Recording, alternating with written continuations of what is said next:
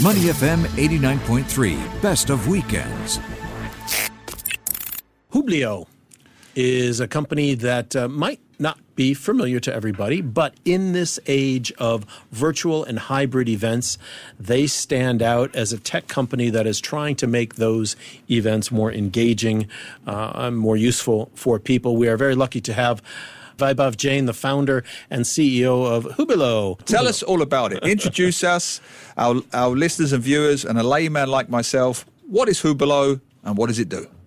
So, uh, Hubilo is a virtual and a hybrid event platform that allows organizations globally to hold their virtual events seamlessly.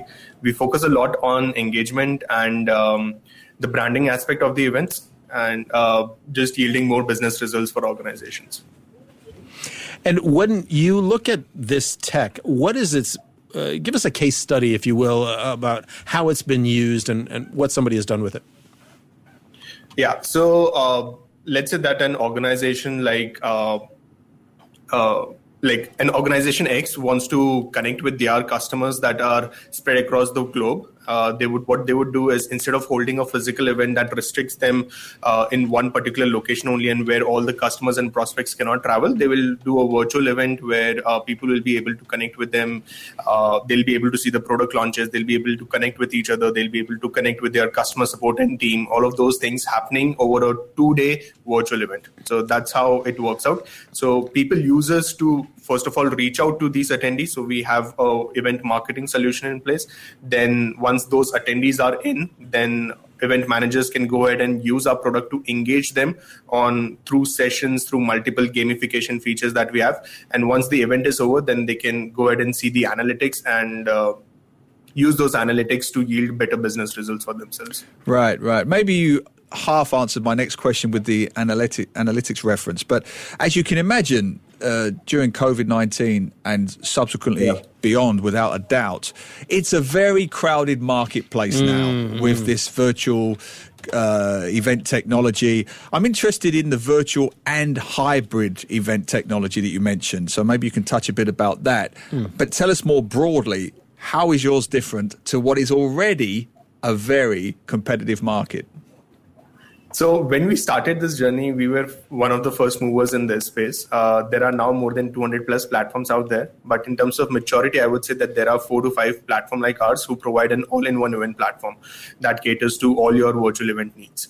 Uh, coming to the hybrid angle of it, uh, I've actually spent more than five plus years building an offline event management solution for engaging audiences. And that's why it makes us few of the teams in this particular space that have seen both the sides of the coin and making us the lead team to go ahead and uh, uh, create solutions for the challenging hybrid world. Right right right. When when you look at the the best and worst case practices for what people are doing what what is the what is the most engaging way that you've seen customers uh, connect with their audiences in this virtual world, not just over the past year and a half of COVID, but but even before then. What are they taking time to do in the the best ones are that that some of the others aren't taking time to do? First of all, knowing the attendees who are going to attend the event, knowing their psyche, understanding what they truly want from them. So, one aspect that you can handle it is uh, creating content that engages all of those folks. Now, creating second is how do you once those how do you engage them further except for just through content? Um, is through different engagement widgets that you can provide. And how do you use mass communication and mass engagement at an event uh, where they're able to connect with each other much better? So mm. in that case choosing a platform becomes quite important uh, because few platforms only provide you content delivery. Second uh, then there are other set of platforms that provide you content delivery along with a ton of engagement options that's interesting. You said masked, right? As in people wearing masks at the event. Yeah, masks. I said masks. Right, right, right. M E double S mask. Yeah. Right, right, right. Yeah, it's been a challenge. You know, Zoom fatigue and virtual yeah. fatigue has been a, a, big one for all of us. You know, you give presentations all the time to the mm. school kids. Uh, by all accounts, you keep them entertained and engaged most with of you, the time with your stories and your you know your you-ness. Uh, but but for many uh, organizations that have a, a, product or a service that that might not be so engaging, it is a real problem, isn't it? Uh, to to get the engagement going, uh, isn't it, Vaibhav? Yes, it is. So let me give you an example. Uh, Zoom is usually one to many, where people are not able to interact with each other, but just listen to content and react to it. Uh, but in our case, we believe uh, we have created a platform that allows an attendee to have a personalized journey within that particular event, where he'll be able to connect to the right folks that he should connect with, actually. And um, second is that using content, we create a lot of uh, engagement on top of it. For example, like we have a leaderboard feature in place. If an attendee is going ahead and um, connecting with a lot of folks, is interacting with a lot of content, then he'll be getting a lot of points. Now, using those points, uh, people will be able to, uh, organizers will be able to give him certain set of freebies or something like that. So all of those widgets uh, actually help um, create a wholesome experience for the attendees. Hmm. And when we hopefully, it's it's it's a big if at the moment, but if we slowly start to live with COVID as an endemic rather than pandemic, and we start to facilitate yep. travel again between countries, how do you see that affecting the virtual market? I mean, how, what are you going to? Because people will always argue that one on one, face to face contact, the networking that you do with the cup of tea and the biscuit afterwards can do so much more than the most stylo, Milo, you know, virtual presentation. What do you see happening after? Uh, so we are not saying that virtual events are going to replace physical events. It's going to be a mixed event strategy where every organizer is going to have a couple of physical events in the year to ensure that the experience that they are providing is quite different. And then they would do a lot of smaller uh, mini events, mini virtual events um, across the globe to engage their audiences. So just to give you an example, like virtual events have become the be- best medium in the world to generate pipeline uh, the cost per lead that comes through a virtual event is almost 70% less than the cost per lead that comes through any other channels. Uh, and if I have to further extrapolate on that, uh, let's say you're seeing an ad for a virtual event, you're seeing an ad for a physical event, and you're seeing an ad for an ebook.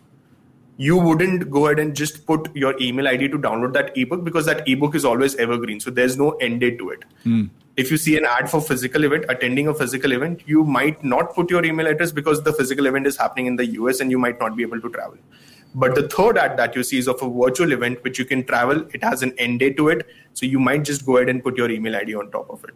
And virtual events what they allow you to do is have on demand content as well so once the event is over the content still remains active which you can go ahead and engage with Right, hmm, got it. Very got interesting. It. We're talking with Vaibhav Jain, the founder and CEO of Hubilo, a global virtual and hybrid event tech company.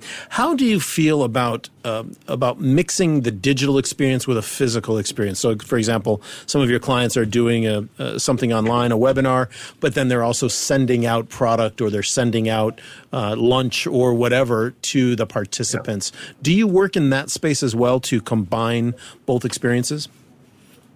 So we've created a platform that is more of a plug and play and have a very strong API infrastructure in place that allows other services to build on top of us. Uh, it could be either insurance based companies or um, food delivery based companies where they would be able to integrate uh, with us. And mm. why organizers usually do that specifically the food part, is to ensure that people who have registered for the event are actually attending the event as well. Ah, right. uh, because that's a major problem uh, in that phase. And once you have food on the table, you would uh, be guilty to go ahead and attend that particular event.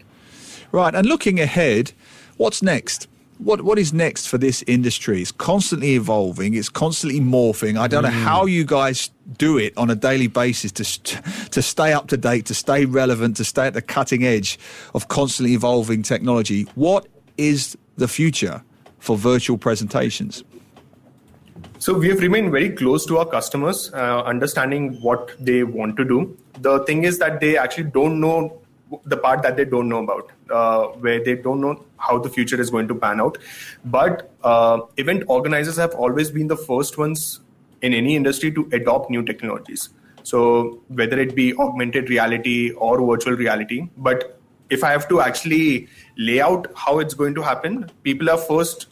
The future of digital experiences is going to be more like gaming where engagement and personalization is going to matter a lot. Mm. It's not just where you're going ahead and attending a particular webinar. You'll have to curate a personalized journey for that attendee, give him a VIP experience that he's not able to forget. Uh, all of those things are going to pan out in the next two years or so. And then post that once um, augmented and virtual reality become much more ubiquitous, at that point of time, people will be able to uh, use those technologies and adopt it, adopt it much better. Really interesting yeah. tech. Thank you so much for explaining us to us today. Vaibhav Jain, the founder and CEO of Hubilo. Appreciate your time here on Money FM. Yep. Thank you guys for having me. Have a great day. To listen to more great interviews, download our podcasts at moneyfm893.sg or download our audio app. That's A W E D I O.